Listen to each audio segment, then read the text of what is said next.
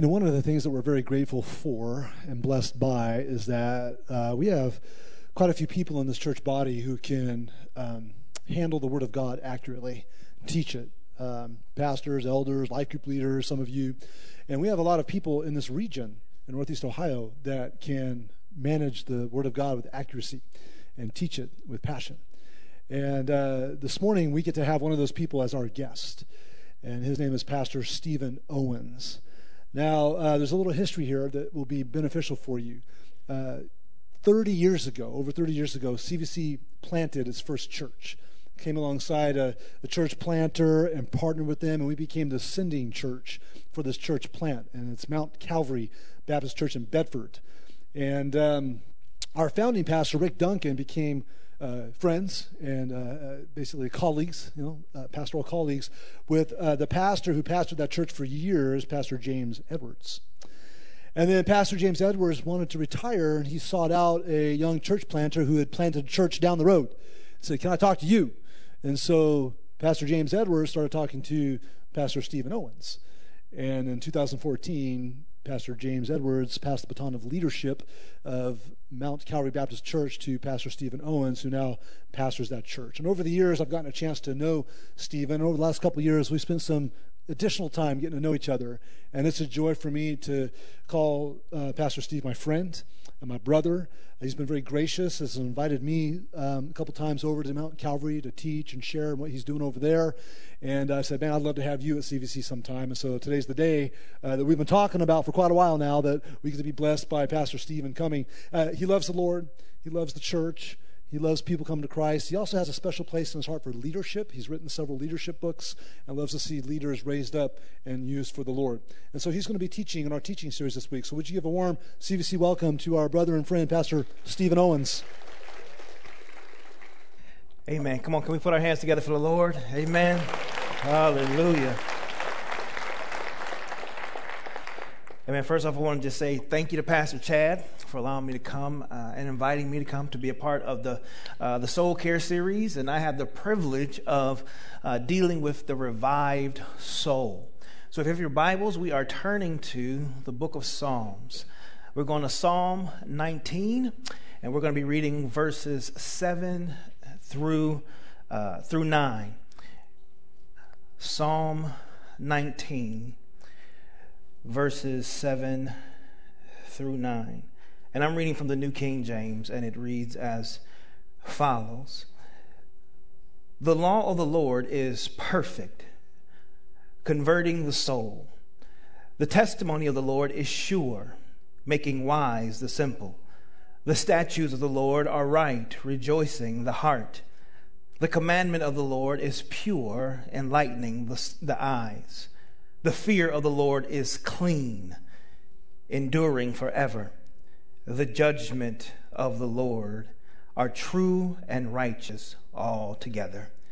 And I just want to read verse 7 out of the New Living Translation. It reads The instructions of the Lord are perfect, reviving the soul.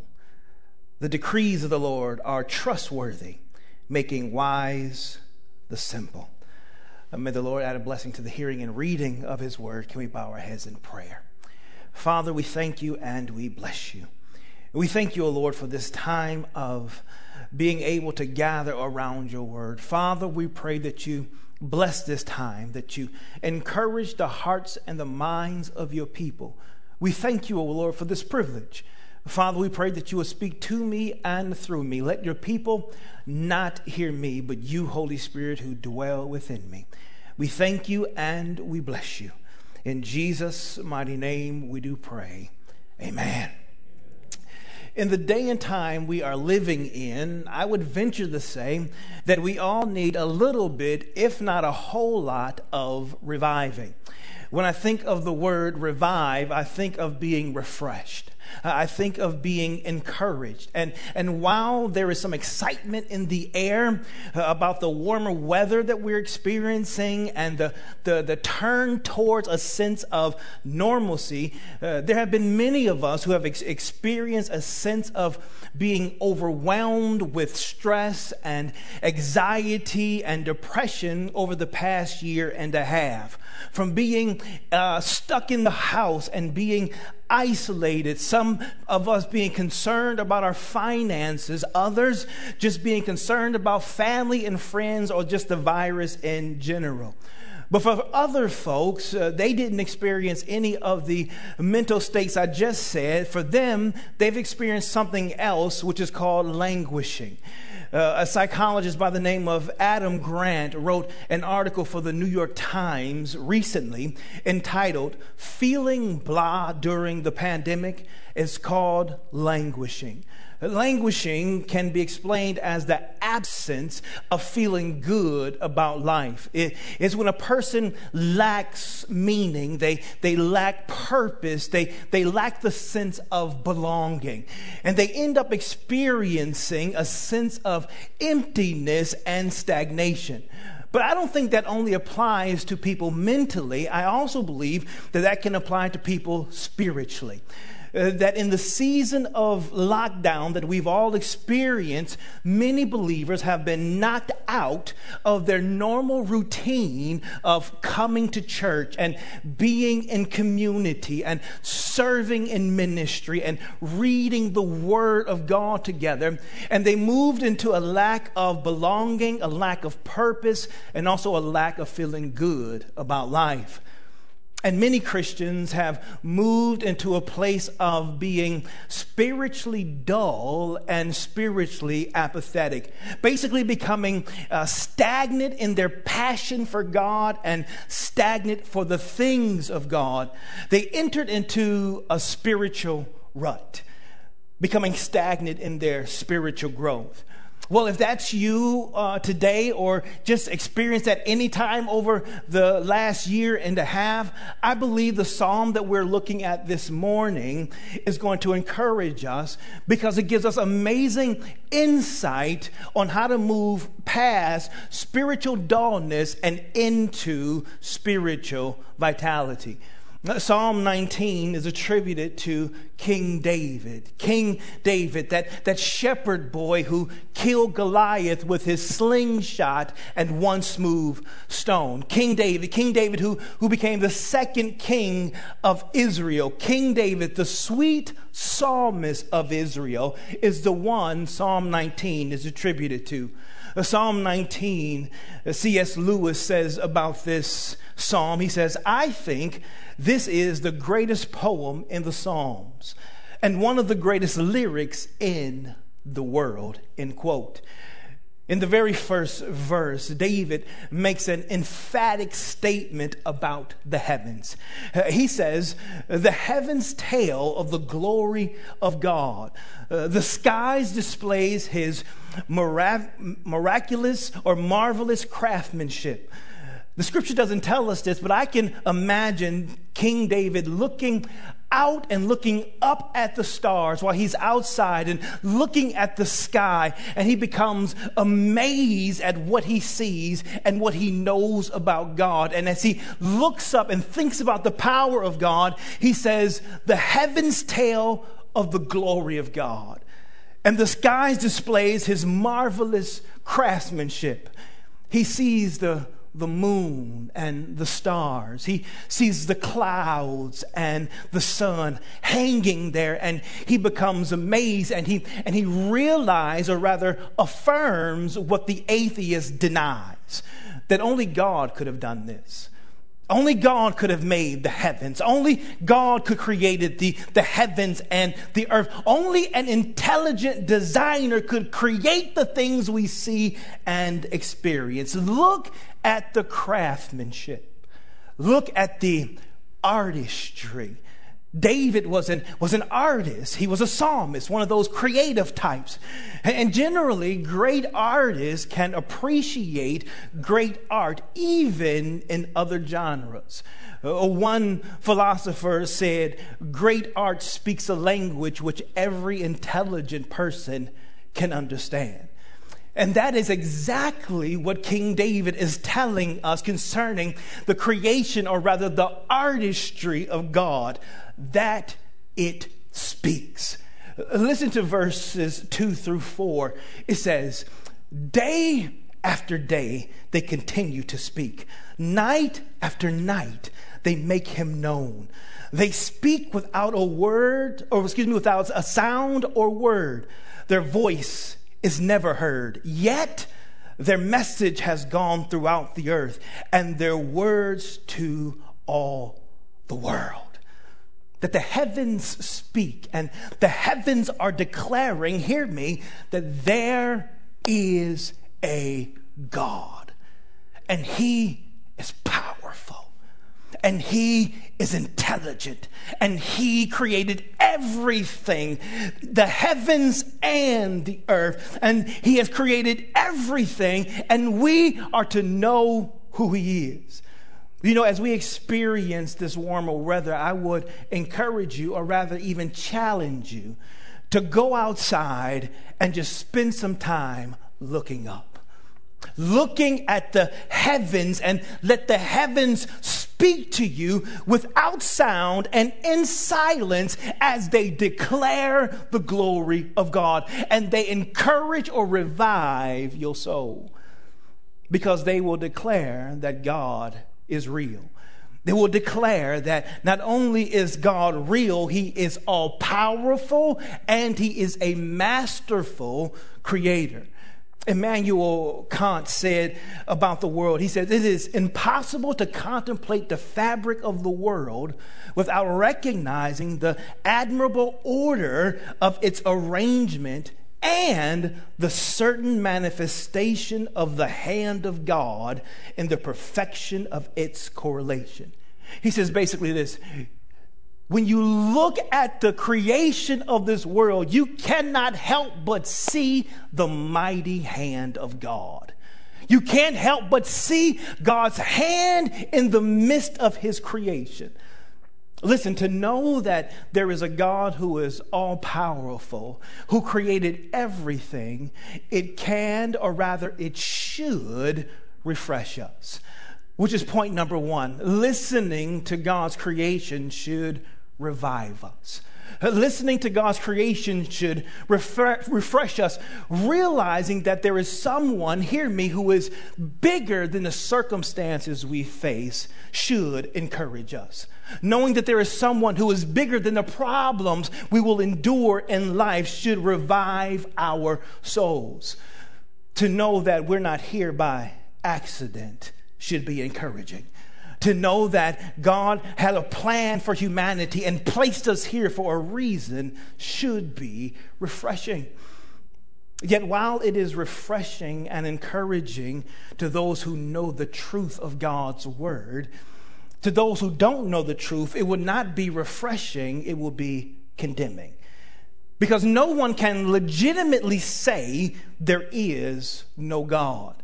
Uh, the Apostle Paul, he, he deals with this in, in Romans chapter 1, verse 20, where he says how all people, having seen the earth and the sky, all the things God has made, they can clearly see his invisible qualities, his eternal power, and divine nature. So they have no excuse whatsoever for not knowing God.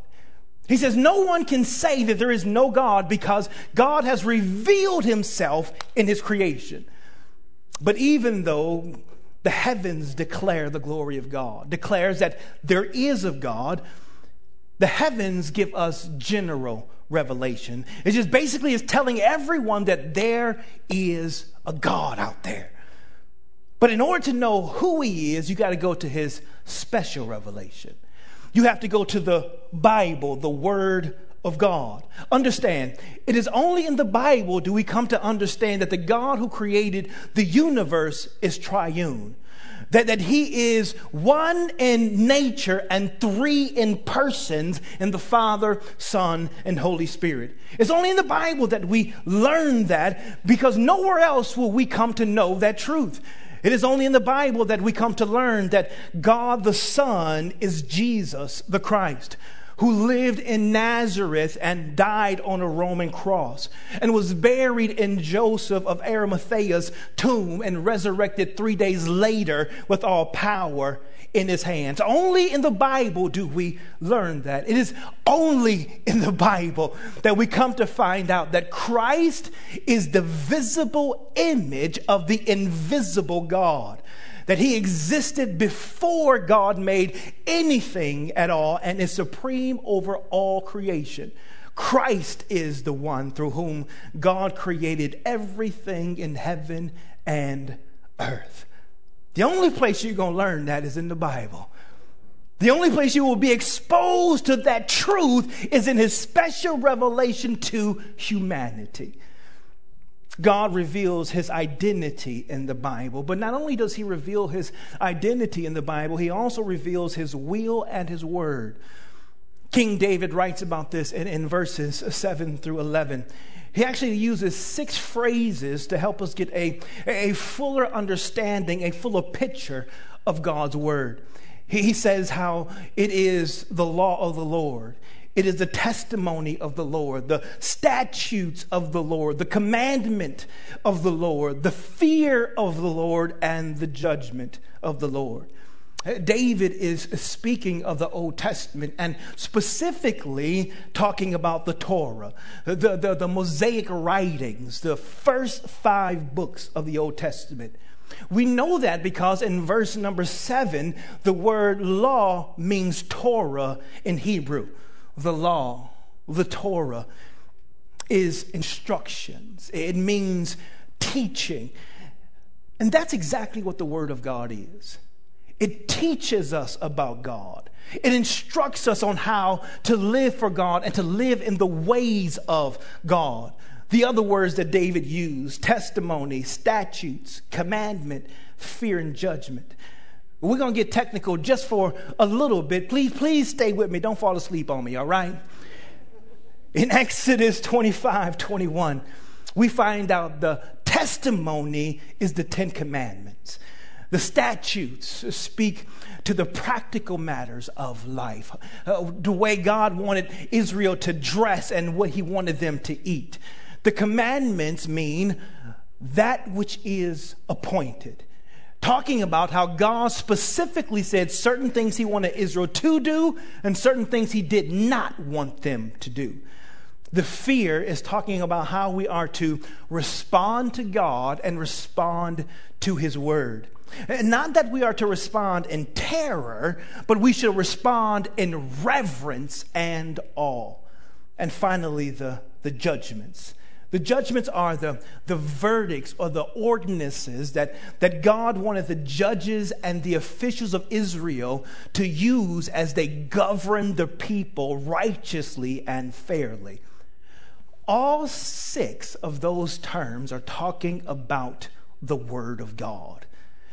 David would have been talking about the Mosaic law, but we know those terms apply to all scripture, the Old and New Testament. Matter of fact, even in the New Testament, we're told to obey the Ten Commandments. The only one we're not told to do is the Sabbath. Not only does David give us these six terms about the Word of God, he also gives us six attributes and six ministries or blessings of the Word of God. Working from the bottom up, starting at nine, going to seven, the judgment of the Lord are true and righteous altogether. That the Word of God helps us to understand God's righteousness. The fear of the Lord is clean, enduring forever. That as we read God's Word, He shows us how to live clean, how to live holy before Him. The commandments of the Lord are pure, enlightening the eyes That as we read the scriptures, the scriptures help us to get insight about life. If you want to understand life and get a proper perspective concerning life, read the Word of God. The statutes of the Lord are right, rejoicing the heart.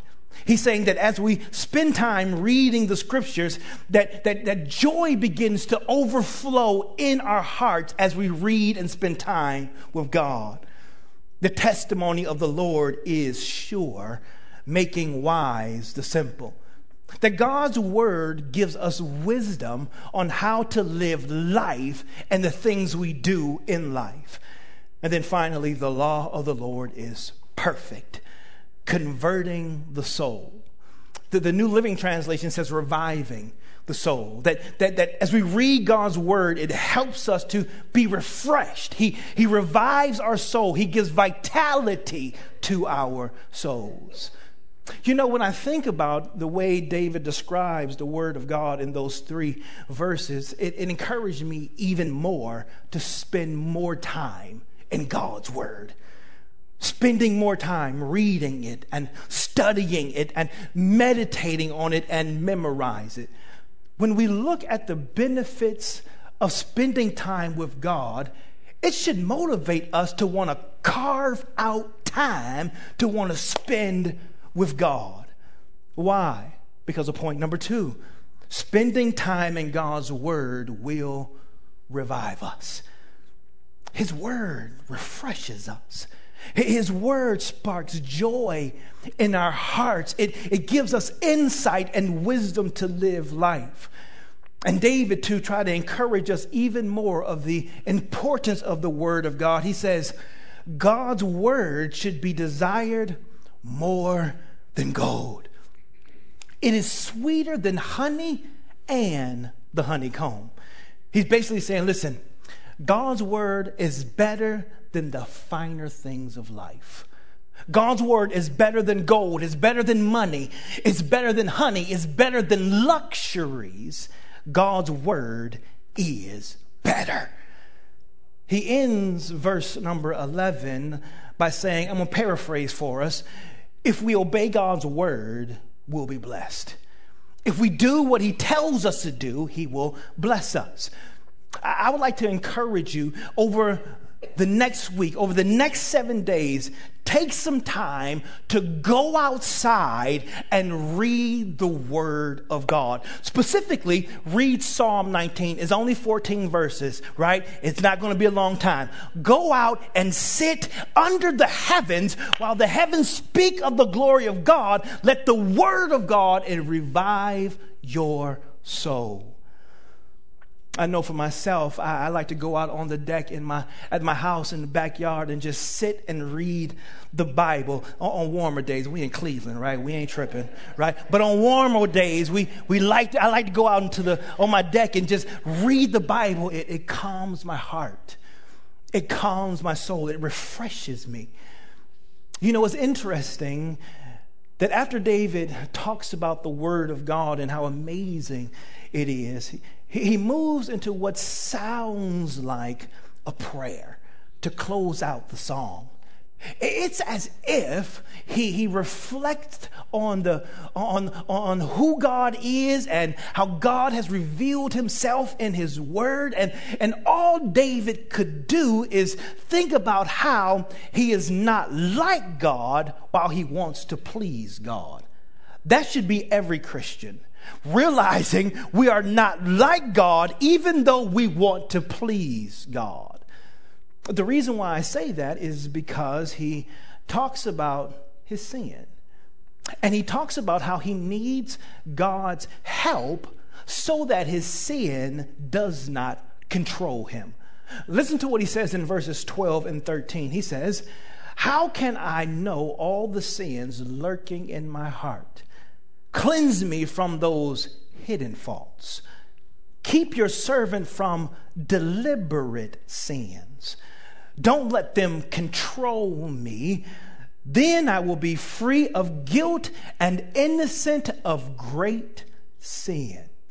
David, he, he knew, he, he realized that he has sinned, that he was a sinner, and he realized as well that sometimes he sinned deliberately. He sinned on purpose. And he knew if God didn't help him, his sin would control him. His sin would overpower him. And you know, the truth of the matter is, David ain't in that boat by himself. Everyone is a sinner. Everyone needs the help of God to help us, to rescue us from our sin. Even Christians, those who are saved by grace, we still sin and sometimes even do it deliberately. And if we do not repent, turning to God for help and relying on His Spirit to help us have power to resist our sinful desires, we too will be overpowered by sin. David knew that he could not get into sin and then pull himself up by his bootstraps and get out of that sin. No, he needed God's help. Which leads to our last point, point number three. As God revives us, we must continue to rely on Him for strength. Because the truth of the matter is, we cannot fight against sin on our own. We need the strength of God. We need Him to give us power to fight against sinful desires. But not only do we need His help to fight against sin, we also need His help to fight against other issues we face in life, such as illness and loneliness, stress, and anxiety. We need his help for times of depression and laziness, and even times of languishing. We need God's help. Why? Because as the end of the psalm says, as David says at the end of the psalm, verse 14, He is our Lord, our strength, and our Redeemer. And listen, as, as New Testament believers who have received the, the full counsel of God, we've received the Bible, we know there's only one person who fits all three of those categories, and that is God the Son, and his name is Jesus. He is our Lord. He is our strength, and He is our Redeemer. Jesus is our Lord. Philippians 2:11 tells us Jesus is Lord to the glory of the Father. Philippians 4 and 13 encourages us how we can do all things through Christ who strengthens us. And then finally 1 Peter chapter 1 verses 18 and 19 reminds us we were not redeemed with corruptible things like silver and gold but with the precious blood of Christ. Jesus sacrificed himself for us. He redeemed us. He, he purchased us so that we can escape the wrath of God and have eternal life and to expend eternity with Him. But not only did he die for us, he also came back to life for us and showing us that his sacrifice was honored by the Father. But he didn't just die and resurrect for those in the church. He died and resurrected for the world, for all people, for all tongues, for every tribe, every color, every ethnic group. He died and resurrected for everyone. And that should encourage our hearts. It should revive our souls. Because I know, like you and me, we both got some cousins who need to know Jesus. And praise God, He died and resurrected for them too, so they can come to know who He is. God does not want anyone to perish. He doesn't want anyone to spend eternity away from Him. He, desires that everyone comes to repentance and place their faith in His Son Jesus for salvation, of which you can do today if you don't have a relationship with Jesus. Today, I will encourage you to repent of your sin Just turn to God and ask for forgiveness. Believe the gospel of Jesus Christ in his death, his burial, and bodily resurrection. And confess Jesus as your Lord. Commit your life to him, and salvation will be yours. If you want to give your life to the Lord, I just ask you say a prayer with me. Let us bow. Father, in the name of Jesus, forgive me of my sin. I believe you sent Jesus. I believe he died on the cross. I believe he came back to life three days later. Jesus, I make you my Lord and my Savior. Now, Father, I pray for us, your church. I pray, O oh Lord, that you would revive our souls as we spend time out in your creation, as we spend time reading your word. We pray that you would revive us, oh God, encourage us, refresh us, oh God, as we spend time relying on your strength. Revive us. We thank you and we bless you. In Jesus' mighty name, we do pray. Amen. God bless you and God keep you.